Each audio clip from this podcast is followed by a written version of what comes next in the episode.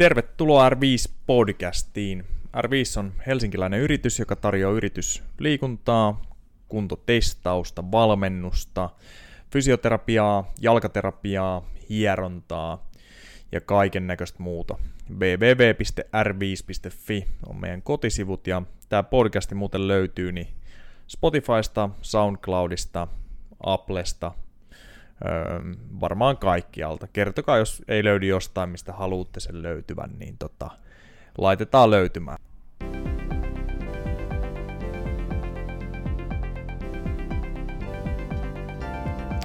No niin, tänään on vieraana mies, ketä mä en ole ikinä nähnyt ennen, ja itse asiassa ei olla puhuttu montaa lausetta nyt ennen, kun tota, hän ajoi Tampereelta asti tänne. Niin tämä on ihan mielenkiintoinen. Tämä on hauska, hauska tapa tehdäkin podcasti, eli istutaan alas keskustelee, vaikka ei olisi oikeastaan super iso tietoa, että mistä tullaan puhumaan, mutta äh, sun nimi on Vili. Joo. Eiks vaan? Tervetuloa. Kyllä, Onko se Vili kiitos, Jaakkola kiitos. vai Jaakola vai? Jaakola ihan yhdellä koolla. No niin, joo.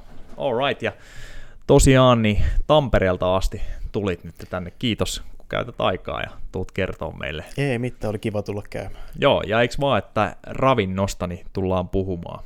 Joo, urheilijan ravitsemuksesta ja ravitsemuksesta ylipäätäänkin. All right, all right, loistavaa. Ja tota, kerro ihan pikkasen sun taustoista, niin meikäläinen oppii ja sitten totta kai kuulijatkin, että, että kuka siellä nyt on toisella puolella pöytää tällä kertaa. Eli nimi on tiedossa, mutta mitä muuta? Mitä sitä kertoisi? Eli no, koulutuksesta varmaan sen verran, että tosiaan Kuopiossa opiskellut nyt viidettä vuotta ravitsemustiedettä ja tavoitteena valmistua laillistetuksi ravitsemusterapeutiksi tämän vuoden aikana. Että sairaalassa harjoitteleminen on vielä vaille ja gradu alkaa olla purkissa, että sen jälkeen pääsi sitten lähemmin tuohon työelämään. Ja oma jonkun verran urheilutaustaa eri lajien parista ja sitä kautta kiinnostunut ehkä myös liikunnan näkökulmasta hyvin paljon tästä. Noniin. Ja se on ehkä itsellä jopa semmoinen suurin, suurin mielenkiinnon kohde ravitsemukseen saralla tällä hetkellä. Mitkä lajit sulla on ollut? No siis historiassa tosiaan on harjoitellut useamman vuoden crossfittiä, ihan kilpaillukin muutaman kerran siinä.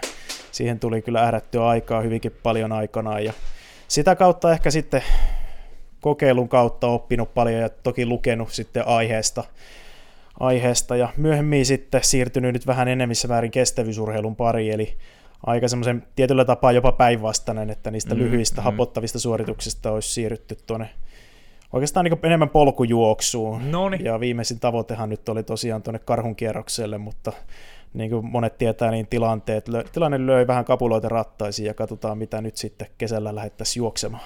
All right, all right. Kuulostaa hyvältä ja mitä enemmän kokemusta on erilaisista lajeista, niin se varmasti auttaa myös sun ammatissa sitten. On se etu ollut kyllä. Eikö vaan, että teillä kestää yliopistossa viisi vuotta koulutus, niin onko se aika pitkälti kirjojen lukemista ja opettelemista ja tämmöistä niin kuin se viiden vuoden aikana vai? Kyllä, kyllä se suurimmaksi osaksi on, että no ensimmäiset kolme vuotta käydään hyvin paljon fysiologiaa ja perusasioita läpi ja viimeiset kaksi vuotta sitten voidaan itse vaikuttaa siihen, että miten halutaan erikoistua. Eli toinen linja on sitten elintarvikepuolelle erikoistuminen ja sitten toinen vaihtoehto on erikoistua tuonne sairaanhoito, sairaanhoitoon, sairauksien Joo. ravitsemushoitoon ja ehkäisyyn. Noniin. Ja tosiaan Kuopio on ainut paikka, mistä meitä sitten valmistuu laillistetuksi ravitsemusterapeutiksi, että muualla päin Suomessa ei oikein voi sitä aihetta opiskella. Joo, silti asiantuntijoitahan löytyy, löytyy paljon. Tota, niin jos miettii, että te opiskelette viisi vuotta tiukasti ja aika vaikeita asioita ja varmasti hyvin laajasti, niin mitä mieltä sä oot siitä, että sitten erilaiset esimerkiksi Instagram-mallit on yhtäkkiä antamassa vaikka viikonloppukurssin jälkeen niin ravitsemusohjeita? No kyllähän tämä se iso haaste on sinänsä, että viisi vuotta on pitkä aika ja monilla meistä ja vastavalmistuneista tuleekin semmoinen, kun sitä oikeasti kliinistä kokemusta saattaa olla hyvinkin vähän tullut sen opinnon myötä, että tietää hyvin vähän loppupeleissä. Tuossa viidessä vuodessakin ollaan saatu ehkä jonkinnäköinen pintaraapasu aiheesta. Mm. Ja sitten monesti tämmöinen, joka tietää vähemmän ehkä aiheesta, niin saattaa luulla tietävänsä paljon. Eli se on sitten jonkunnäköinen haaste, kun siellä lähdetään hyvin luottavaisin mielin, ehkä enemmän omia kokemuksia kuin periaatteessa tieteen pohjalta tekemään suosituksia ihmisille ja rakentaa yksilöllisiä ruokavalioita. Kyllä, kyllä, niin tässä on hyvä kuulijoidenkin vaan tietää sitten, jos haette ravintovalmennusta, että voi olla todella iso ero. Enkä sano, etteikö voisi olla päteviäkin henkilöitä tota, antaa sitä valmennusta, vaikka nyt ei olisi käynyt viiden vuoden koulutusta, mutta se olisi aika kova pohja sille kyllä. Mutta näinhän se menee, että, että, että tota, mitä enemmän oppii, niin sen vähemmän huomaa osaavansa, mutta mm. sitten mä oon huomannut kans ja ajatellut sitä viime aikoina, että nyt kun oppii koko ajan enemmän, niin se tahti, millä voi oppia enemmän, niin nopeutuu mun mielestä, koska tajuu juttuja. Että jos mä avaan hyvin vaikean fysiologiakirjan, niin mä saatan mm. tajua ne vaikeat termit ja solutasolle, kun mennään, ja mä tiedän, mistä mä luen, niin se on sinänsä helpottunut. Kyllä, ja kyllähän sen jälkeen sitten, kun alkaa asioita oppia, niin tois, niiden linkittäminen yhteen sitten tietyllä tapaa helpottuu. Joo, kyllä. Me tota, käynnistettiin yksi uusi hyvinvointiprojekti, projekti, tota, no en nyt ehkä sano missä, ei silloin, ei silloin väliin, mm. mutta tota, ei Helsingissä, eli mentiin vähän reissuun, niin, niin tota, just ennen tätä koronakriisiä, niin siellä muutama justiisa, jotka oli päässyt mukaan sen firman puolelta, niin ne kertoo, että niillä on joltain, tiedätkö no mä heitän nyt, tää on mun sana Instagram-mallilta, niin tullut tää ruokaohjelma, kato kun ne on tosi hyviä tämmöisiä mm. fitne- fitnessä itse. Kyllä. Ja että ne syö keskimäärin semmoista tuhatta kilokaloria päivässä, sitten on tiettyjä päiviä, kun vedetään 500 ja tiettyjä, kun vedetään vähän yli. Ja silti oli löysää kropas aika paljon. Niin kyllä tota, luonnollisesti niin tässä niin minä ja kollegakin annetaan totta kai ihan elämäntapamuutoksia, kun lähdetään muuttaa, niin myös ravinto-ohjausta, mutta kyllähän tuossa on niin moni juttu pielessä, jos tuolla oikeasti syödään, kuin vaan voi olla. Kyllä, se kuulostaa aika tiukalta ja tosiaan eihän tuhat kilokaloria kata oikein kenelläkään käytännössä edes perusaineenvaihduntaa, mm. mikä on sitten se energiamäärä, mitä tarvitaan ihan normaaliin elintoimintoihin käytännössä makoilemalla ja tekemättä yhtään mitään. Että kyllähän se kuulostaa hyvin niukalta. Ja toisaalta sitten, kun mietitään tuhat kilokaloria, niin kuinka hyvin semmoinen on pidettävissä. Että vaikka sillä jossain kohtaa saataisiin paino laskemaan, ja todennäköisesti se laskee, niin kuitenkin se pidemmällä aikavälillä ratkaisee semmoinen ruokavalio, mitä pystytään noudattamaan. Että jos sitä tuhatta kilokaloria nyt syödään vaikka kuukausi, ja sen jälkeen palataan siihen samaan vanhaan, niin todennäköisesti sieltä sitten tullaan, palataan vanhoihin ruokatottumuksiin, ja sitten se kehon koostumus ja paino nousee jopa sitten korkeammaksi kuin mitä se oli lähtötasossasi. Juu, jep, ja tätä me toitotetaan aina näissä ihan meidän, meidänkin taitotasolla ja, ja osaamisen tasolla tehdyissä, esimerkiksi ravintoluennoissa, ja, ja tota, jos ravintoneuvonnasta voi sitten puhua, tai mikäköhän oikea termi olisi, mutta tosiaan niin poppakonsteja koitetaan välttää, koska ne ei tuo pitkäaikaista hyötyä, että enemmänkin todennäköisesti haittaa. Kyllä, ja onhan siltä tietyllä tapaa monet tämmöiset todella nopeat ratkaisut, niin niitä on helppo markkinoida, että ihmiset on monesti kiinnostunut semmoisista poppakonsteista, millä saataisiin mukaan nopeasti tuloksia, mutta kyllä se hyvin usein on kuitenkin se, että pidemmällä aikavälillä ne tulok, pysyvät tulokset sitten kuitenkin tehdään, ja käytännössä hyvin perusasioilla. Kyllä, kyllä. No tota, ravintoa voitaisiin käsitellä tosi laaja-alaisesti ja, ja monelta eri näkökulmasta ja eri, eri diettien vaikka tota puolesta ja näin, mutta mistä sä mieluiten haluaisit tänään puhua? Kaikki aiheet on mun mielestä mielenkiintoisia, mutta mikä olisi nyt lähellä sydäntä? Ja kyllä nyt kun oikeastaan ensimmäistä kertaa puhutaan, niin olisi se ihan hauska aloittaa ehkä semmoisista asioista, mikä koskee ehkä niin suurinta osaa liikkujista ja urheilijoista – ja voitaisiin aloittaa semmoisesta asiasta kuin energian saanti ja energian saatavuus. Eli käytännössä tiedetään, että useat urheilijat varsinkin, niin saattaa syödä aika niukasti siihen omaan tarpeeseensa nähden. Mm. Ja periaatteessa energiansaantia tällöin lisäämällä voitaisiin parantaa sitä harjoituksessa jaksamista ja kehittymistä. Alright. Haluatko sä lähteä ottaa jotain esimerkkiä tai ihan vaan siitä tiputtaa tämmöistä ehkä yleispätevää faktaa? Totta kai se on sehän on urheilijakohtaista ja lajikohtaista, sit, mitkä ne vaatimukset on, mutta mistä se lähtisi liikkeelle kertomaan nyt meidän, mitä mä heittäisin, tuhannelle viikoittaiselle kuulijalle? Mitähän mä sanoisin? No ensinnäkin kyllähän riittävän energiasaanti, sehän on, se on kaiken A ja O. Ennen kuin oikeastaan lähdetään tekemään mitään kikkailuja proteiini, hiilihydraattien tai rasvojen kanssa suhteen, mikä nyt on ne energiaravintoaineet, niin kuitenkin se pohja on se, että saadaan riittävästi energiaa. Että se ratkaisee, ratkaisee käytännössä sen, että miten jaksetaan harjoituksissa ja miten muussa elämässä ja miten palaudutaan. Se on niin tärkein, tärkein lähtökohta kaikille. voidaanko lähteä niin liikkeelle kuin karkeasti joku lautasmalli pari kertaa päivässä ja, ja välipalat ja aamupalat ja iltapalat? No kyllä lautasmallikin on ihan käytännöllinen ratkaisu, ratkaisu monessa tapauksessa, mutta sitten monilla urheilijoilla, varsinkin sitten jos tulee liikuttua enemmän, niin se lautasmalli voi olla semmoinen, että sieltä tulee aika niukasti energiaa. Eli siinä kohtaa olisi hyvä lisätä ehkä sitä hiilihydraattien osuutta lautasella varsinkin, mikä tässä normaalissa lautasmallissa jää sinne noin neljännekseen lautasesta. Eli tässä tapauksessa sitten normaali lautasmalli voi olla semmoinen, että se ei ole ihan käytännöllisin tämän tilanteen kannalta, tai ainakaan optimaalisin. Joo, ja tässä joku, jokuhan saattaisi nyt sanoa, mutta eikö, eikö tota ne hiilarit ole kaiken paha ja alku? Ja Kela, jos olisit tullut Tampereelta tänne, me ei olla ikin puhuttu tai tavattu ja olisi selvinnyt, että mä oon täys mulkku, vaikka tässä nyt olisi ollut kiva reissu. Mutta tota, kysytään jonkun toisen puolesta, että mitä ihmettä, että saako hiilareita mukaan oikeasti syödä?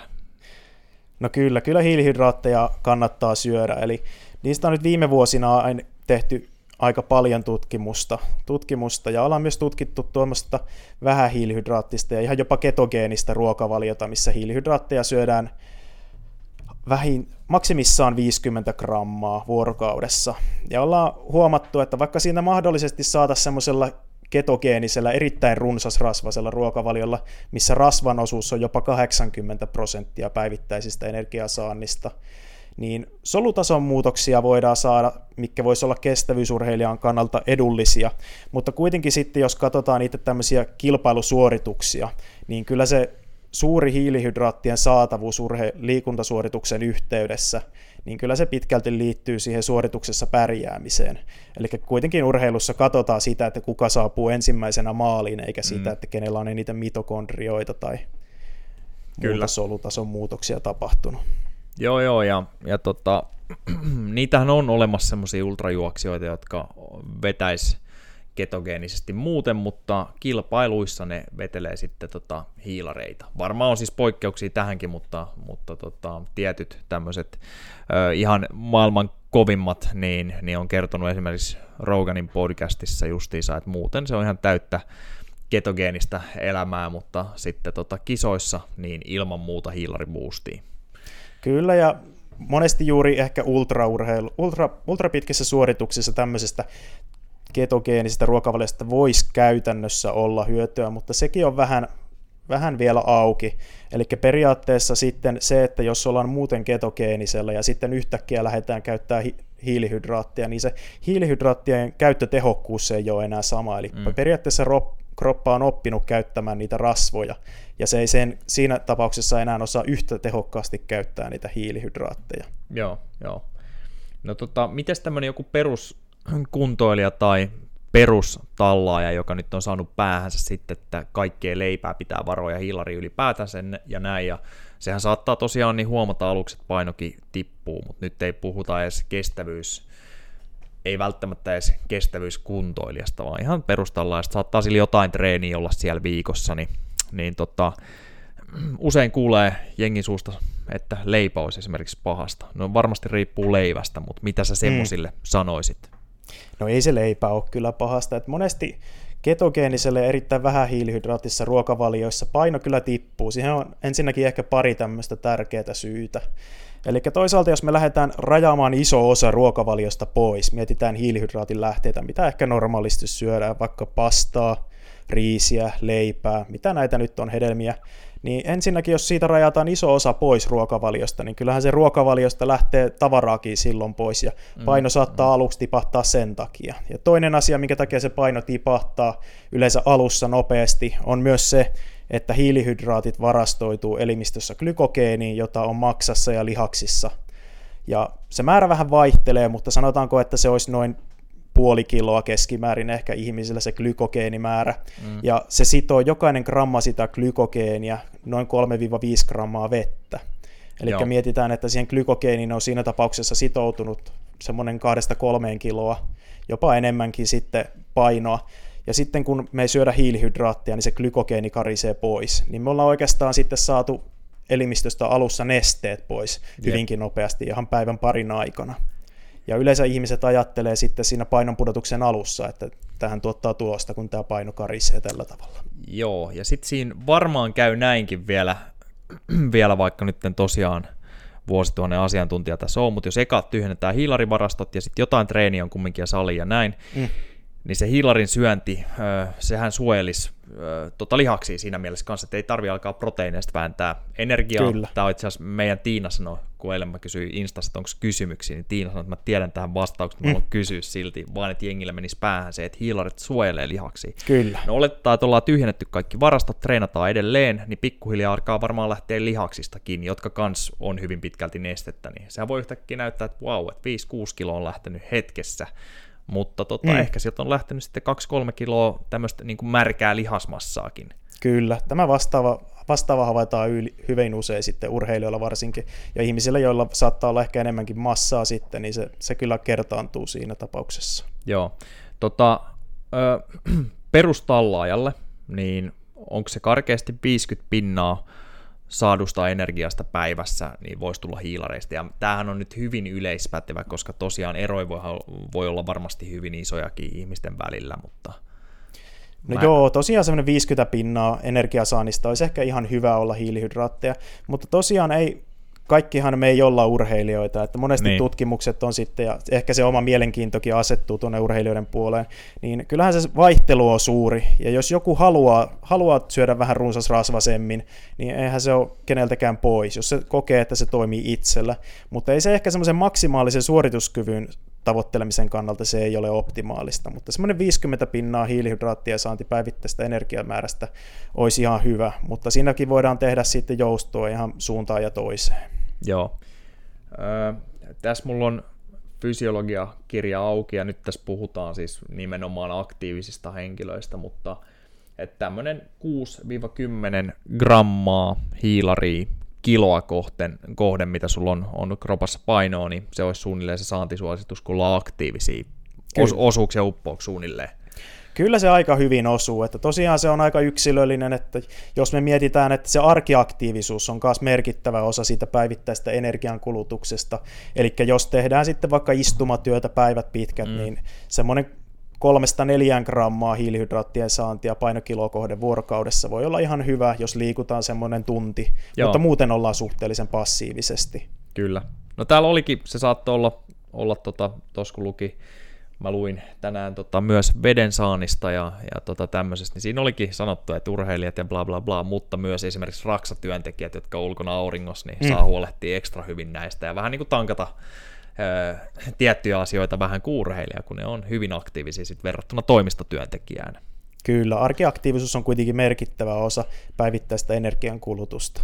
Joo, mutta tämä nyt esimerkiksi jollekin kestävyys kuntoilijalle, puhumattakaan urheilijasta, niin jos siellä on päivittäistä kestävyystreeniä ja, ja tota, muutenkaan ei oltaisi hirveän inaktiivisia, niin jos mentäisiin kohti sitä 10 grammaa painokiloa kohden, niin se on aika iso määrä proteiini jollekin pienemmälle naisellekin niin, niin puolisen kiloa ja, ja tota, kohti kiloa sitten, jos on vähän isompi äijä, niin hmm. kyllähän sitä menee. Ja taas nyt, jos siellä joku ihmettelee, että mitä ihmettä nyt se, se hiilari tekikin, mä oletan nyt, että suurin osa tietää, mutta sehän on heti, kun aletaan vähänkään hengästyä enemmän, niin se on polttoainetta silloin sille meidän tekemiselle, eli se on vaatimus, että pystytään jatkamaan tietyllä intensiteetillä ainakin. Kyllä. Kyllä se, se juuri, on juuri näin, eli liikuttaessa korkealla suorituskyvyllä, niin me tarvitaan hiilihydraatteja. Eli ehkä hyvä havainnollistus tähän olisi se, että litra happea, mitä hengitetään tuohon koneeseen, niin hiilihydraateista voidaan tuottaa 5,5 kilokaloria, ja vastaava luku litrasta happea on rasvojen kohdalla 4,8. Ja sitten kun me mietitään, että kuinka paljon sitä happea otetaan koneeseen jossain pitkässä kestävyyssuorituksessa, niin se mm. kertaantuu tosi paljon sitten. Ja Joo. käytännössä on oikeasti mahdoton sitten rasvoja hapettamalla saavuttaa maksimaalista suorituskykyä. Kyllä, kyllä. Tulee pataa aika rav- ravusti. Joo, kyllä. Ja tota, kysytään ehkä tämmöinen, tämä kiinnostaa, kiinnostaa meikäläistä, enkä tiedä vastausta ainakaan kunnolla, mutta eikö hyvin pitkälle nyt, että nouseeko paino vai laskeeko, jos ei ole mitään aineenvaihdunnallisia sairauksia tai tämmöistä, niin ole kiinni siitä, että tuleeko kalorit plussalle vai miinukselle vai pysyykö tasaisena? Kyllä se tästä on kiinni, eli Joo. yleensä se on nimenomaan siitä, että energia sisään ja energia ulos, että ei siinä mitään kikkaskonsteja siinä mielessä ole, että se yes. on ihan perus, perusjuttu. Ja ilmeisesti, ja tästä mä tiedän vielä vähemmän, mutta kroppa saavuttaa jonkinlaisen tämmöisen tasanteen, missä se on tottunut sitten olemaan, ainakin jonkin verran näistä on kirjoitettu, mutta se on taas eri juttu, että onko se oikein tämmöistä ravintotiedettä vai enemmän bro sciencea, mutta e- esimerkiksi vaikka tämä mun 84-83 kiloa, niin mun kroppa tykkäisi olla siinä. Mm. Mm, sitten tota, se hakeutuukin sinne takas nopeammin, mutta varmaan jos mäkin nyt yhtäkkiä söisin 300 kilokaloria vaikka vähemmän päivittäin, niin ennemmin tai myöhemmin se antaa myötä ja lähtee tippumaan. Tai sitten jos söisin selkeästi enemmän, niin lähtee nousemaan. Kyllä, kyllä meillä kaikilla on semmoinen tietynlainen biologinen normaali paino, johon se elimistö pyrkii hakeutumaan ja yleensä sitten syödään sen mukaan. Mutta meillä on myös täytyy huomioida, että aineenvaihdunta aktivoituu, aktivoituu ja elää sen verran, että jos me lähdetään yhtäkkiä leikkaamaan energiansaantia, niin se saattaa alussa laskea, mutta lopulta huomataan, että myös tosi niukalla energiasaantimäärällä, niin se paino ei enää yhtäkkiä putoakaan. Siinä tapahtuu sitä, että yksinkertaisesti se aineenvaihdunta sopeutuu siihen, että lasketaan aineenvaihdunnan tasoa ja vähän kiristetään sitten elintoiminnoista ja hormonitoiminnasta, palautumisesta, sun muusta, mistä sitä voidaan sitten leikata, niin energian kulutuskin pienenee sitä mukaan, kun sitä saantia lasketaan.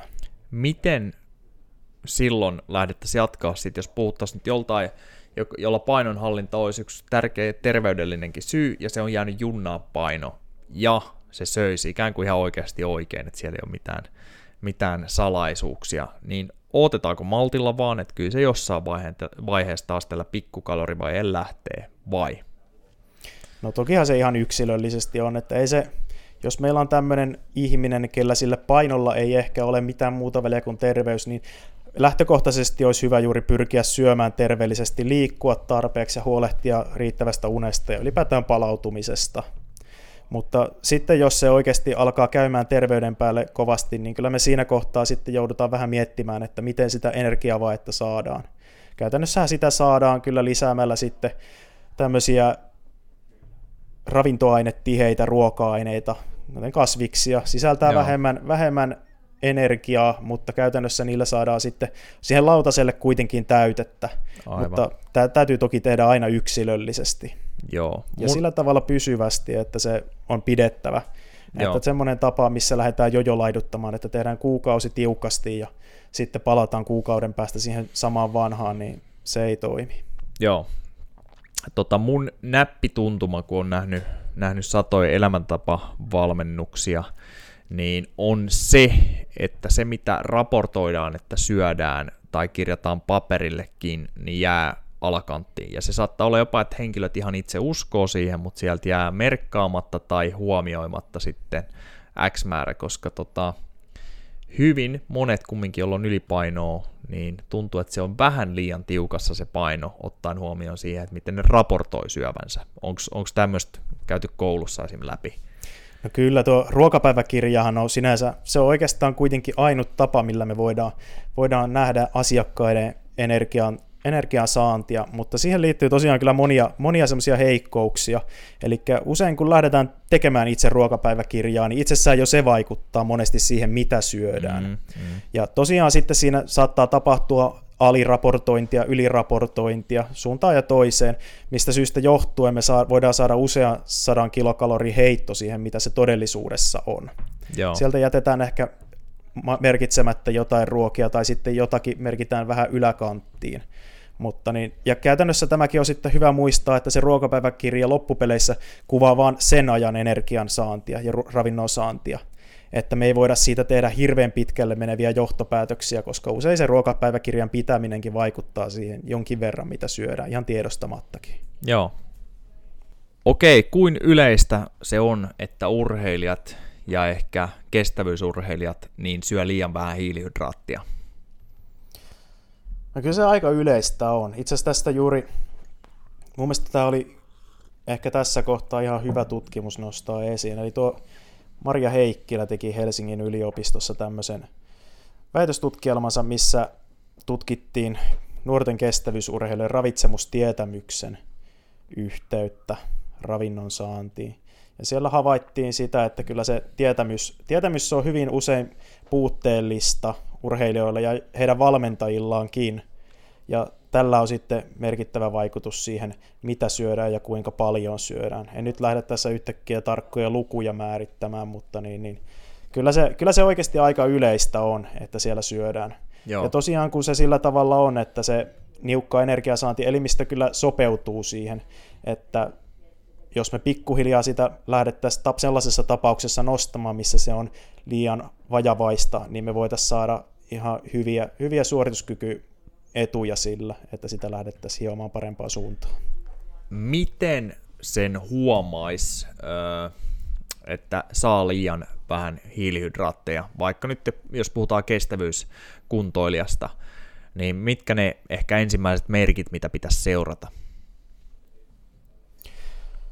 No kyllä se ehkä kestävyysurheilijalla semmoinen harjoituksissa jaksaminen. Harjoituksissa jaksaminen on aika, aika merkittävä. Ja toisaalta palautuminen, kun hiilihydraatit varastoituu tosiaan sinne glykogeeniin, joka toimii merkittävänä energianlähteenä tämmöisissä kestävyysurheilusuorituksissa. Mutta täytyy muistaa, että se glykogeeni on viimeaikoisten tutkimusten mukaan, sillä on merkitystä myös elimistön palautumiseen. Eli se on ihan itsenäisesti sensoroi sitä elimistön palautumistilaa sen harjoituksen jälkeen, kun me saadaan niitä glykogeenivarastoja täyteen. Yes, ja jos, eli treeni ei välttämättä kulje, se voi olla yksi, mutta voiko myös tulla tämmöinen just nuutuneempi olo ja vähän niin kuin tämmöinen yleisesti alipalautunut olo, mitä voisi tulla vaikka liian vähäisestä unestakin? Kyllä, kyllä se monesti energiaa saa liian vähäisellä energiasaannilla ja liian vähäisellä hiilihydraattien saannilla saattaa olla osittain vähän vastaavanlaisia vaikutuksia toistensa kanssa. Eli me voidaan havaita periaatteessa juuri tämmöistä alipalautumista, harjoituksissa jaksamattomuutta, semmoista yleistä vetämätöntä oloa ja ihan ärtyneisyyttäkin. Joo. Joo, se todennäköisesti itsekin saisi lisätä hiilarin saanti. Et silloin kun kestävyysharjoittelu lisääntyy, se menee vähän aloissa, että mikä on niin kuin, mitä tulee tehtyä eniten, niin huomaan, että silloin alkaa menee herkkuja enemmän. Silti painossa ei näy ollenkaan, eikä juurikaan rasvaprosentissa, että se pyörii mm. siellä ihan samassa. Niin se on helpompi vetää sipsiä, kuin kokkaa kolmas tai neljäs ruoka siitä täydellisesti. Ikävä kyllä.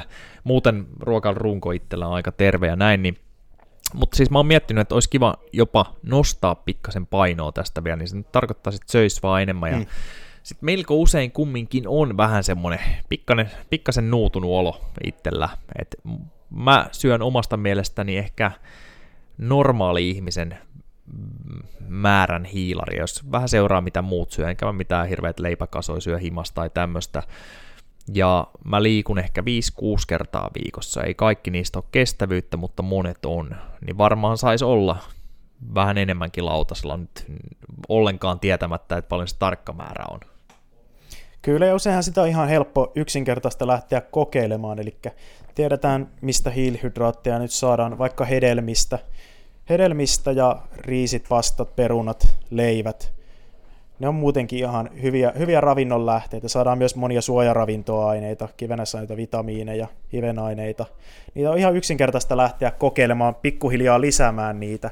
Ja hyvä, hyvä huomio on myös se, että korkea hiilihydraattien saanti ei ole yhtä kuin hyvä hiilihydraattien saatavuus. Eli voidaan kokeilla myös sitä, että ajoitetaan niitä, sitä hiilihydraattien saantia sinne harjoituksen yhteyteen ja ennen sitä harjoitusta, niin saadaan sitä hiilihydraattia paremmin käyttöön siinä harjoituksen aikana. Joo, siis mä oon usein puhunut näistä suojatreeneinä vähän, että jos on nyt haluaa vetää vaikka karkkipussin pakottava tarve, niin ottaa sen treeni yhteyteen, niin se palaa energiana jo paremmin siinä tilanteessa, kuin että se vetää illan päätteeksi sohvalla. Kyllä. Joo, mutta tota, myös suorituksen kannalta niin ilmeisesti ilmeisen tärkeää, kun aletaan puhua tuntien suorituksista muutamankin tunnin jo. Jo se, että miten on tankattu etukäteen, että varastot olisi täynnä, se miten tankataan sitten, jos mennään yli vaikka kahden tunnin suoritukseen, niin, niin tota sen suorituksen aikana – ja sitten, eikö se ole tärkein tekijä meidän kovien tai kovista kestävyyssuorituksista palautumiselle se, että miten nopeasti saadaan täytettyä hiilihydraattivarastot uudelleen? Kyllä, kyllä se palautumisen kannalta on ihan merkittävä. Eli tosiaan tuommoinen, sanottaisiko, että noin suorituksen tehosta tosi riippuen, semmoinen 60-90 minuutin kestoinen harjoitus tyhjentää aika tehokkaasti lihasten ja elimistön glykogeenivarastot yleensäkin. Ja tämän pitu, tämmöisen suorituksen jälkeen, missä ne glykogeenivarastot on tyhjennetty, niin se hiilihydraattien tankkaaminen on hyvä ajoittaa siihen harjoituksen jälkeen, koska tällöin se palautuminen ja hiilihydraatti tai glykogeenin muodostuminen on tehokkainta.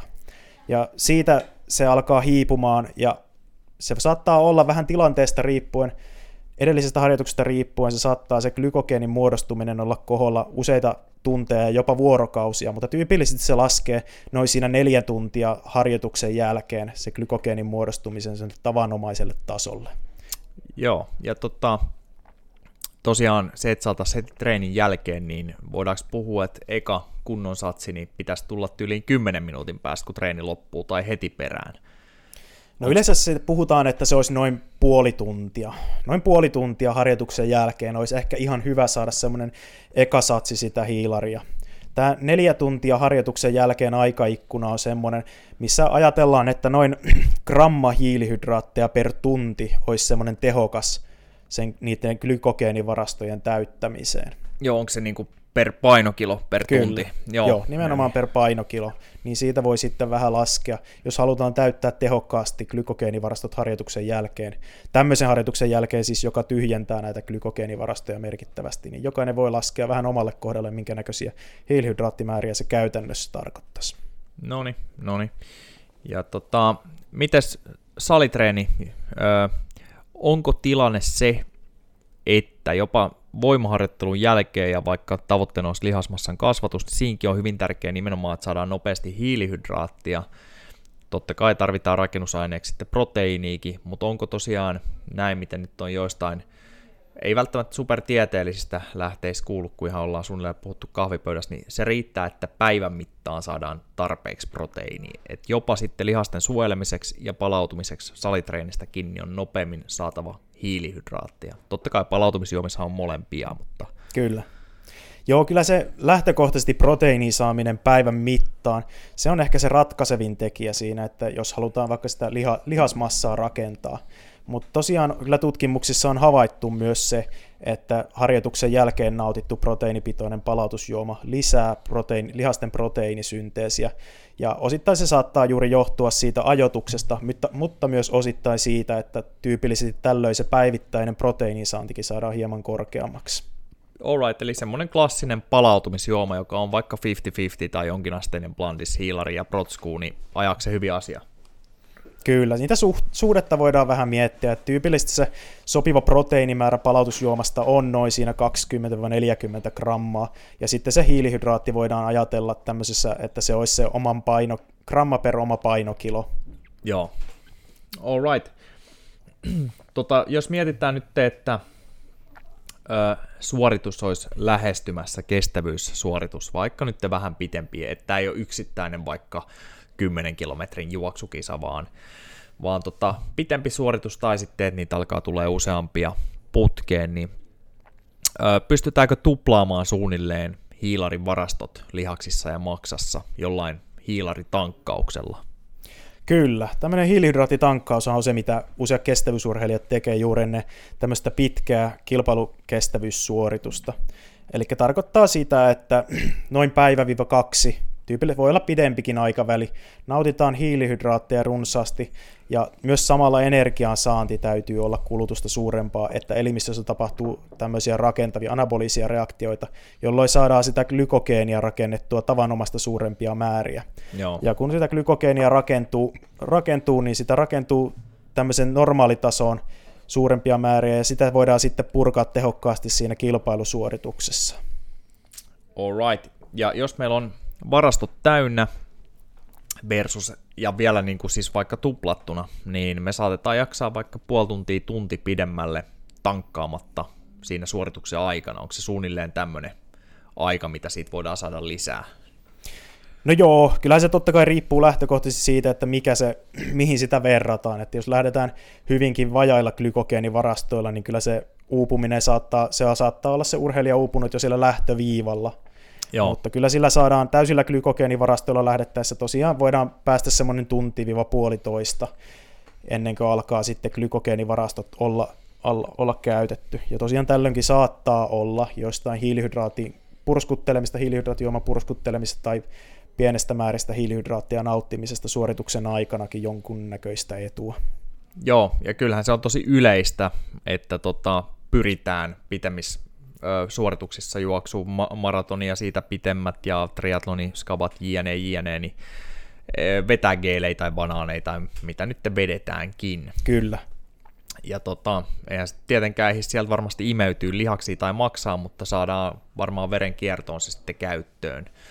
Öö, kannattaisiko tuommoinen, jos miettii nyt, heitetään nyt vähän pitempi kisa, jos sä olisit mennyt karhun kierrokselle, mm. öö, niin kuin olit menossakin, Kyllä. miten pitkä se olisi ollut?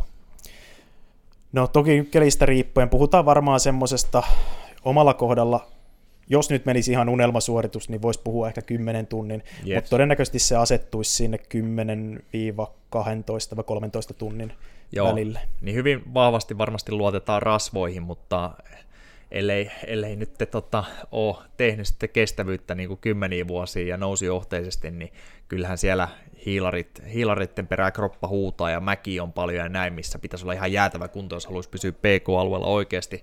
Kyllä. Miten sä olisit lähtenyt katsoa sitä tankkausta, kisan aikaista tankkausta? Et totta kai jo olisit huolehtunut varastot täyteen varmasti ja tankannut etukäteen, mutta olisiko sulla ollut geelejä mukana vai mitä sä olisit tehnyt? No kyllä siis itse omassa harjoittelussakin käytän tosi paljon, varsinkin pidemmissä suorituksissa energiakeelejä ja hiilihydraattijuomaa. Ja tosiaan sitten tämmöisissä pitkissä suorituksissa, jotka menee yli kolmen tunnin, niin hiilihydraattien nauttiminen suorituksen aikana on suositeltavaa juuri senkin takia, että säästetään sitä elimistön omia glykogeenivarastoja, koska siinä kohtaa, kun ne glykogeenivarastot alkaa olla käytetty, niin siinä se iskee semmoinen ihan kunnon uupuminenkin.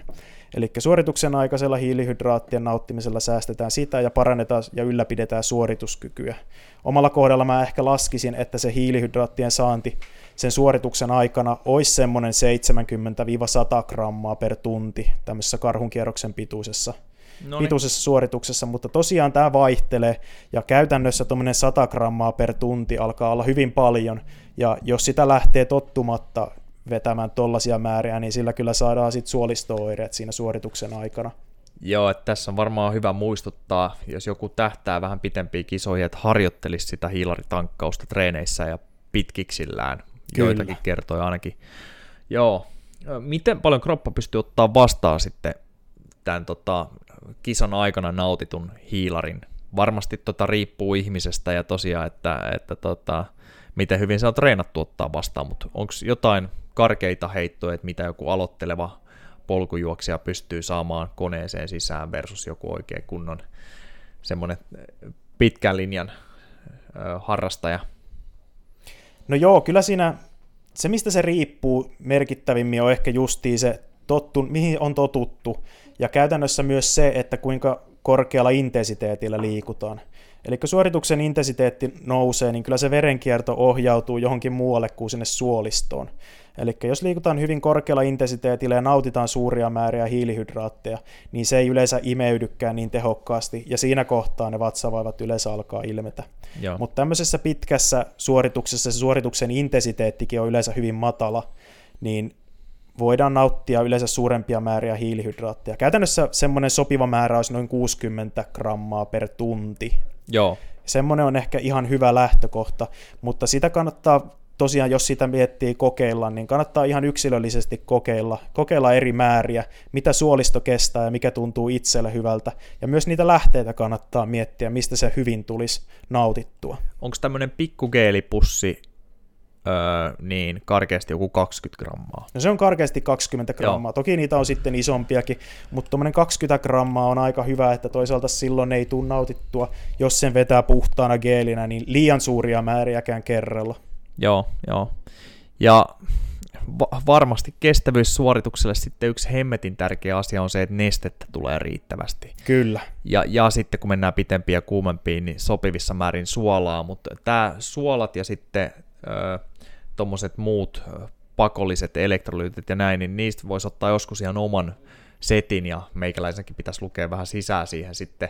Sekin on aika taitolaji, mutta vaan sen mä oon ehkä oppinut, kun on kuunnellut fiksumpia ja on yksi tosi hyvä podcasti, minkä mä löysin ehkä viikko kaksi sitten vasta Fast Talk, missä on, on entisiä tosi kovan luokan pyöräilijöitä ja sitten ainakin toinen niistä opettaa ihan Coloradon yliopistossakin, niin kuin, siis nimenomaan jotain ravintoa tai fysiologiaa, mutta ne on, ne on siellä tiedetään, mistä puhutaan ja on se urheilukokemuskin, niin ne mm. just kertoi sitä, että suurin osa näistä geelivalmistajista, ja, jotka myy urheilusuorituksen aikana nautittavia, nautittavia vaikka juomia sun muuta, niin ne lupaukset niissä purkkien kylissä on ihan älyttömät. Ja just se, että lisää jotain ainetta, mitä tiedetään tarvittavan, niin ei tarkoita, että jos sitä saadaan viisinkertainen määrä, että, että tehostuisi se suoritus. Kyllä. Mutta joo, nestettä saa varmaan sun karhun kierroksella, sit kun sen pääset joskus tekemään, niin nauttii aika huolella siinä. Joo, kyllä siinäkin tosiaan saa sitten rakko olla ja lötköpullot siinä edessä. Joo.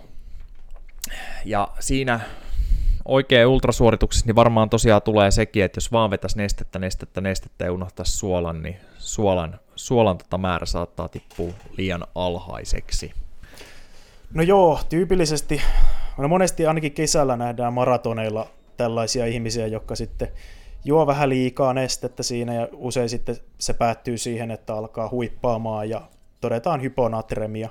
Eli yleensä se ei kyllä johdu ehkä siitä, että on liian vähän suoloja, vaan pikemminkin siitä, että on juotu tarpeeseen nähdä liikaa nestettä. Joo, joo.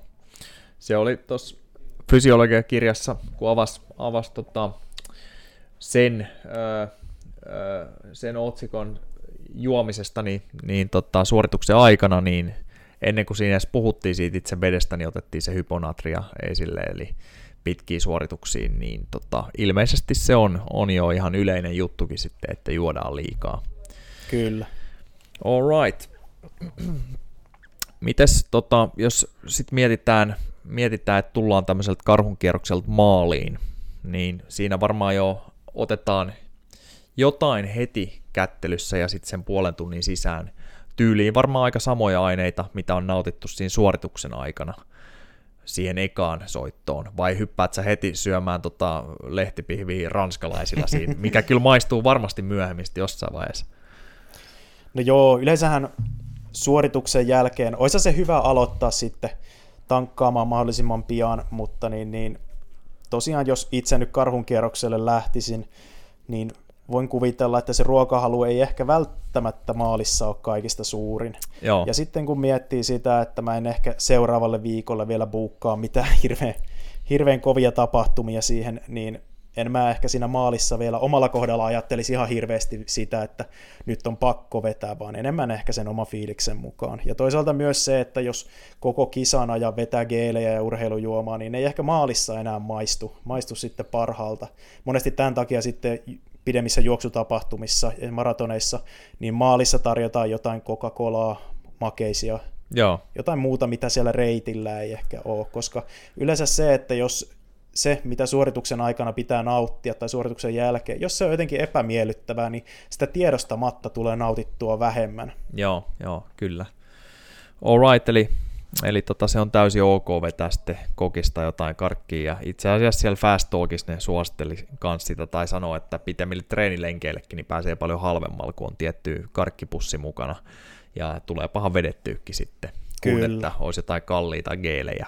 Kyllä. Tuommoiset geelit on monesti ihan käteviä, että niissä saadaan hyvin tiiviissä määrässä sitä energiaa sisään, mutta monesti tämmöisessä pidemmässä suorituksessa juuri se, että jos se ei maistu hyvälle, niin ei sitä niin helposti tule sitten nautittuakaan. Eli voidaan miettiä, että siinä voi sitten sinne juoksureppuun pakata vaikka suklaata ja makeisia. Joo. On nähnyt semmosiakin, että joku on vetänyt ihan perunamuusia siinä lenkin aikana tauoilla, mutta niin, niin, jokainen voi miettiä ihan omalla kohdalla, että mikä olisi semmoinen, mikä helposti uppoaa. Joo. Mites sitten, jos mennään pois kestävyyslajeista ja vaikka crossfittiin, niin syöksi jengi siellä tarpeeksi hiilariin. Varmaan siis, varmaan jollekin CrossFit-boksille niin tulee ihan laidasta laitaa ihmisiä, että jotkut syö, jotkut ei, mutta onko siellä yleinen ongelma kanssa, että jäädään liian naftiksi ravinnonsaannin suhteen tai hiilareiden suhteen? No kyllä se aika yleistä on ylipäätään urheilijoilla ja CrossFit, mä en tiedä, itsellä vähän tulee mielipiteitä siitä, että mä en tiedä, onko se alun perin vähän lähtenytkin semmoisesta Jenkkien liikunnan lisäämisestä ja painon pudotuksesta, koska hyvin usein CrossFitin yhteydessä nähdään, nähdään markkinoivaa semmoista paljon ruokavaliota, missä käytetään hiilihydraattia melko vähän. niin kyllä sillä ehkä painoa saadaan alas, mutta ei se niin suorituskyvyn kannalta sitten välttämättä ole se ihan optimaalisin. Eli kyllä aika usein, usein sitten varsinkin, jos semmoinen oma silmä, usein lajeissa, missä nähdään enemmän salilla, salilla paljasta pintaa ja tämä ulkonäkö on merkittävässä roolissa, niin kyllä se niin ravinnon saantikin usein semmoisissa lajeissa on jollain tapaa vähän häiriintynyttä. Mm. Öö, miten tulisi syödä, jos harrastaa tai kilpailee jopa crossfitissä? Miksikä sä miellät se? Onko se niinku kestävyyssuoritus, kun pahdetaan monen tunnin treenejä ja, ja tota, kyllä siis intensiteettihan on tosi korkealla silti aina kun tehdään ja saattaa tulla vähän breikkiäkin vähän salityyppisesti sarjojen välissä näin, mutta onko se niinku kuntosalitreeniä vai onko se lähempänä jotain niinku tyyliin lätkää ja painia vai onko se kestävyyssuoritus ravitsemusmielessä? Mitä sä sanoisit? No ravitsemusmielessä kyllähän CrossFit menee ihan oman kategoriaan sinänsä, että siellä, siellä tehdään hyvin paljon kaiken näköistä, mutta itse nyt lätkää viime aikoina jonkun verran perehtyneenä, niin lätkää on ehkä aika lähellä sitä, että siellä täytyy painaa kovaa ja melko lyhyillä tauoilla, jos niitä taukoja edes on ollenkaan, mutta kuitenkin suoritukset on melko lyhyitä, mutta samalla pitäisi pystyä jaksamaan myös aika pitkiä suorituksia tekemään, että siinä mielessä aika haastava laji. Mm, ja tulla Mut, seuraavan päivän taas treeneihin kyllä, ja taas kyllä. seuraavana. Tämä siinä onkin juuri. Ja aina se suoritus kuitenkin lähtökohtaisesti on hyvin korkealla intensiteetillä tehty. Eli käytännössä tällöin se hiilihydraattien saanti on kaiken A ja O, että päästään sinne korkea, korkea, tavoitellaan sitä korkeaa suorituskykyä. Joo, onko tota CrossFit-treenaaminen muuttunut nyt vuosien varrelle astetta järkevämmäksi?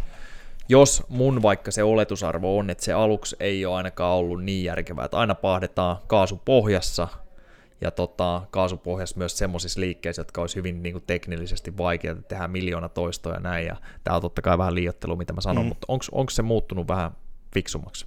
No kyllä varmasti on, että kyllä sieltä varmasti kaikilla lajeilla on toisista opittavaa, ja CrossFitissä, mitä itse en, en nyt ole mikään asiantuntija sen suhteen, mutta ainakin viime aikoina, kun sitä tuli silloin loppuaika harrastettua, niin kyllä siellä lisääntyvissä määrin näki harrastajienkin ja varsinkin kilpailijoiden tekemään myös tämmöistä matalalla intensiteetillä tehtyä NS-peruskuntoharjoittelua. Aikaisemmin kun itse aloitin, niin kyllä se pitkästi oli sitä, että mentiin salille, tehtiin jonkunnäköiset lämmittelyt ja koko treeni oli tunnissa ohi. Mm, ja sen mm. treenin huipensi se lyhy, lyhyt lopussa tehty metkon, mikä tehtiin käytännössä hyvin usein urkua auki. Joo, joo, kyllä.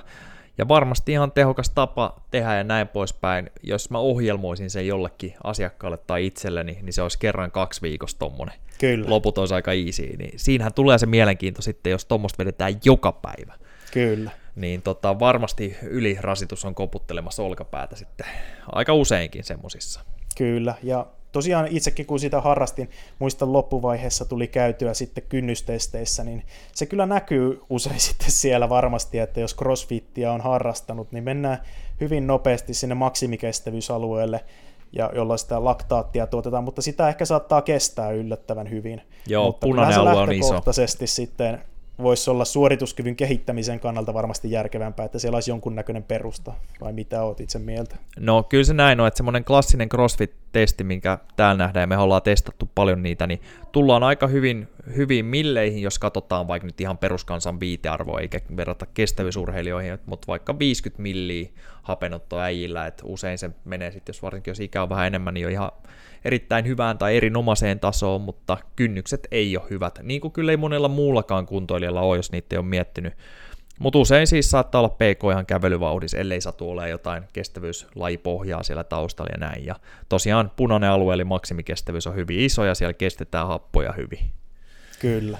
Joo. Mutta tosiaan onhan se CrossFitin perusta täytyy myös muistaa se, että harrastajalle se on ajankäytön puolestakin hyvin kätevää, että treenit ei veny sinne kahteen tuntiin, vaan ne on oikeasti käteviä lähteä tekemään nopeasti treeni pois alta ja sen jälkeen keskit, palata muihin arjen askareisiin, kyllä, jos on tämmöinen kyllä. aikataulu. Sitten varmaan nämä, jotka kisailee ja varsinkin jos on ihan ammattilaisia, jolloin on oikeasti aikaa treenata, niin ne varmasti hyötyisi siitä, että käytäisiin sauvakavelemassakin välissä tai vastaavia asioita, niin niin tota, tulee varmasti jaksamaan paremmin lajissa, kun peruskestävyys aivan paranee. Varmasti, aivan varmasti. Ja ei nyt ole itsellä mitään faktatietoa, mutta luulisin, että kyllä siellä aletaan hyvin isoissa harjoitustuntimäärissä pyörimään ammattilaisissa piireissä. Joo, kyllä, kyllä. tuleeko sul vielä mieleen, nyt jos pidetään tämä lähinnä hiilareissa tänään, ja se on ihan hyvä, koska kohta ollaan tunti menty, ja sitten joskus, jos otetaan uudelleen, niin voidaan ottaa eri aiheita, mutta tuleeko hiilareista jotain vielä, mitä olisi hyvä nyt käsitellä? Ei mulla käytännössä oikeastaan tule mieleen, että lähinnä se, että hiilihydraatteja nautitaan riittävästi ja varsinkin pidetään siellä suorituksen aikana ennen ja jälkeen se hiilihydraattien saanti riittävän korkeana, niin kyllä sillä yleensä saadaan ihan hyvää tulosta tehtyä. Kyllä. Joo, ja kun hiilarihan on sitten siinä mielessä se voidaan syödä monella tapaa, eli omenahan on hiilihydraatti, ei, ei siinä hirveästi tule karkkipussi on hiilihydraattia, niin Kyllä. jos nyt joku pelkää hirveästi hiilihydraattia, ne on kaiken paha alku ja juuri, niin se riippuu hyvin paljon varmasti, että mitä syö. Että karkkipussi ei kannata syödä pari kertaa päivässä tai edes päivittäin, mutta tota, omenan voi varmasti syödä joka päivä. Kyllä, aivan näin. Ja tässä on hyvä ehkä mainita myös se, että jos meillä olisi tässä kuulijana sellainen, jolla se energiankulutus menee sinne vaikka 5000 kilokaloriin vuorokaudessa, niin ei sitä välttämättä siinä kohtaa ole ehkä järkevä pelkästään niistä hedelmistä, vaan silloin sinne ruokavalioon on ihan käytännön syistäkin helppo lisätä niitä makeisia, mehuja, mm. jäätelöä, mistä sitä saadaan helpomminkin. Yes, eli No tätä mä oon aina välillä toituttanut, riippuen vähän lajista, että urheilija voi syödä mitä haluaa. Totta kai senkin kannattaa syödä järkevästi, mutta jos nyt näkee jonkun hyvin aktiivisen kaverin, ja joka on aika usein sitten jätskipaketinkin kimpussa, niin silloin varaa tehdä se. Se polttaa ne pois ja se jopa voi tarvita, tarvita tota niitä jätskikaloreitakin. Et jos me omenoista haluttaisiin 5000 kilokaloria tai vaikka 2000 päivään, niin saisi aika monta kiloa varmaan sitten syödä, ja se olisi melkein mahottomuus. Kyllä, ja tosiaan jos puhutaan näin tavoitteellisesta urheilijasta, niin kun se perusta on kunnossa, niin sen jälkeen sinne on ihan, voi hyvin, hyvin mielin lähteä lisäämään myös tämmöisiä NS-epäterveellisenä miellettyjä ruoka-aineita, koska Joo. tällöin varmasti se harjoittelukin on enemmän tavoitteellista. Ja loppupeleissä se, että kuka on saanut hyviä, hyvälaatuisia harjoituksia alle, niin se näkyy usein sitten kisoissakin, että monentena kun tullaan maaliin. Aivan. Ja käytännössä tällöin juuri se riittävä ravinnon saanti on se tärkein asia siinä taustalla. Joo, joo, eli käytännössä tällainen, jos miettii ihan painon hallintaakin, niin kusenhan ei pitäisi olla liian – tai, tai liian paljon tämmöinen rajoittava tekijä, elämää rajoittava ja, ja tota, ruokailuun rajoittava, vaan ennemmin mietittäisiin, että mitä pitäisi syödä kuin mitä ei saa syödä. Kyllä. Niin sitten kun lisätään aktiivisuutta kanssa, joka tuo omalla tavallaan, vaikka suoraan ei näkyisi vaalakaan, niin se tuo monella tapaa terveyttä lisää, eri kulmista siihen, mutta käytännössä pitkässä juoksussa niin se varmasti mahdollistaa myös useamman herkutteluhetken viikossa. Ja nyt tässä kun alettiin hehkuttaa herkuttelua, niin ei tarvitse siis todellakaan miettiä, että sitä pitäisi syödä joka päivä tai mitään tämmöistä, mutta, mutta sanotaan nyt, että jos joka päivä kävelee sen 10 000 askelta ja siellä on muutama pitempi reippailukävelykin ja hoidetaan lihaskuntotreenit kerran kaksi viikossa ja toista tämmöinen perus terve elämäntapa, niin kyllähän sinne pari herkutteluhetkeä mahtuu viikkoon, varsinkin jos se perusruokailu on fiksua. Kyllä, ja nimenomaan, että joillekin se toimii jopa, että semmoisia herkutteluhetkiä on ihan päivittäin, että ei se ole keneltäkään pois. Että jokainen toki sitten tekee omat ratkaisunsa, kuinka usein haluaa, haluaa. Että semmoinen sallivuus on ihan tervettä lähtökohtaisesti. Ja usein, kun, jos halutaan harrastaa liikuntaa, niin ravitsemuksen näkökulmasta, ainakin mun mielestä, olisi järkevämpi panostaa siihen suorituskyvyn kehittämiseen kuin siihen kehon ulkomuodon hiomiseen. Mm, Usein tällä mm. saadaan monissa tapauksissa parempia lopputuloksia. Ja ylipäätään on silloin helpompi elää ja saattaa itsekin elää tyytyväisemmin kuin se, että kitutettaisiin koko ajan. Joo, ja ehkä siihen mä voin lisää vielä sen, että totta kai jotkut varmaan suuttuukin tästä, mutta, mutta tota, yleensä nyt tulee sanottua, mitä, mitä miettii, niin ei ehkä kannata lähteä netistä etsiä ravitsemusohjeita ja malleja nyt esimerkiksi jostain fitnessurheilijoista. Se ei yleensä niin vastaa sitä niin perusterveitä suosituksia. En nyt sano, että ne olisi kaikki epäterveellisiä näin, mutta tosiaan jos sieltä tulee näitä esimerkkejä, niin kuin aluksi heitettiin, että jollekin ohjeistettu, että syö tuhat kilokaloria päivässä – niin kyllä siinä mennään päin mäntyy monella osaa heti alkuunsakin. Ja muutenkin ne lajit ei ole oikeasti hirveän iso osa kaikista liikuntalajeissa, missä se kondis määritetään peiliin katsomalla. Et kyllähän siis Kyllä. siis 90, 99 prosenttia lajeissa niin se määritetään ihan jollain eri tavalla, että kuka on tenniskentällä taitavampi ja kondis kestää paremmin ja kuka juoksee sen 5 kilometriä nopeammin, että oli paino enemmän tai vähemmän niin tota, kannattaa ehkä muistaa se. Ja mä haluan sanoa tämä vaan sen takia, koska nämä ehkä fitness-hommat on kumminkin ne, mitä ikävä kyllä sitten näkee eniten, taas jos avaa somen. Kyllä. Ja en halua nyt sanoa, että kenenkään pitäisi lopettaa harrastaminen ja näin. Ja itse asiassa on mukava katella daamien kuvia ja näin poispäin, kun ollaan hyvässä kunnossa, mutta perusterveelliseen syömiseen niin kannattaa eka käydä jonkun tämmöisen oikein ravitsemusasiantuntijan puheilla. Ja hei, mikä se titteli muuten on? Ravitsemusterapeutti, onko se mihin sä valmistut? Kyllä, nimenomaan yes. laillistettu ravitsemusterapeutti. Joo. Että se helposti kyllä sekoitetaan siihen ravintoterapeuttiin. Ja tässä erona käytännössä on se, että ravitsemusterapeutti käy viiden vuoden yliopistokoulutuksen Joo. läpi. Ja ravintoterapeutiksi taas voi sanoa itseään ihan kuka tahansa. Jep, niin kysykää sitten, varsinkin jos nyt haluatte oikeasti tieteeseen perustuvaa faktaa, niin, niin kysykää henkilöltä, että onko yliopisto taustalla. Ja tota, siitä on ihan hyvä lähteä liikkeelle, sitten varsinkin nyt, jos, jos painonhallintaa ja elämäntapamuutosta lähdetään miettimään. Sitten on eri juttu, jos joku haluaa panostaa vaikka bikini fitnekseen, niin totta kai sitten hakeutuu semmoisen asiantuntijan luokse. Kyllä, kyllä se näin on. Ja tosiaan onhan siellä, markkinoilla on tosi monennäköistä tekijää ja onhan siellä myös todella hyviä päteviä personal trainereita ja siellä on vaihtelevuus hyvä. Ja tosiaan täytyy myös muistaa se, että aina ravitsemusterapeutti ei ole myös paras välttämättä neuvomaan sitä liikuntaravitsemuksesta. Mm. Että käytännössä se on meillä ihan oman harrastune- omasta harrastuneisuudesta kiinni. Jep, mutta se on varmaan semmoinenkin, sä kun tykkäät liikkuu, nyt saat tämän viiden vuoden koulutuksen yliopistosta hoidettua, niin varmasti voisin kuvitella, että suakin kiinnostaa jossain vaiheessa hankkia vähän lisäkurssia siihen, jos tietää oikein hyvät osaajat, niin ainahan se on mukava mennä oppii niiltä, jotka tietää vielä enemmän. Niin. Kyllähän se on, ja kyllä tietyllä tapaa se yliopistokoulutus antaa ainakin todennäköisesti osuu paljon parempi asiantuntija vastaan, jos lähdetään katsoa yliopistosta sitä asiantuntijaa versus sitten googlataan netistä ihan Joo. ketä tahansa ravintoasiantuntijaa. Kyllä, kyllä. All right, mutta tota, vähän reilu tunti vedetty ja tota, melkein koko tunti ollaan hiilareita käsitelty. Jännä kuunnella jälkikäteen, että mitä kaikkea tässä oikeasti puuttu. Tuntuu, että ei tästä hirveästi ole jaariteltu ja puhuttu shaisseekaan, mm. niin, niin tota, varmaan tästä on tullut hiilareista nyt ihan, ihan ok faktaakin, mutta voisiko loppu yhteenvetona sanoa, että hiilareita saa tulla leivästä, saa tulla perunasta, saa tulla pastasta, saa tulla vihanneksista, joskus saa tulla herkuistakin, välillä saa tulla vähän enemmänkin herkuista, mikään näistä ei ole kiellettyjen listalla, jos vaan sopii, sopii itse kunkin vatsalle tai mitä ikinä. Kyllä. Kyllä siihen on ihan hyvä lähteä, että ruokavaliota ei kannata lähteä liikaa rajoittaa. Ja semmoinen sallivuus terveissä rajoissa on ihan todella järkevää. Yes.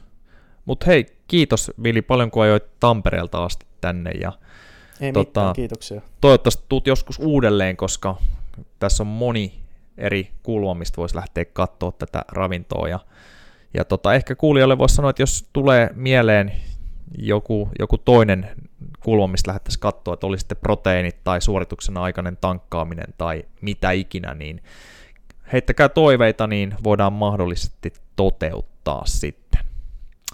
Kiitos kuulijoille ja palataan asiaan ensi viikolla taas. Ja kiitos Vili. Kiitos.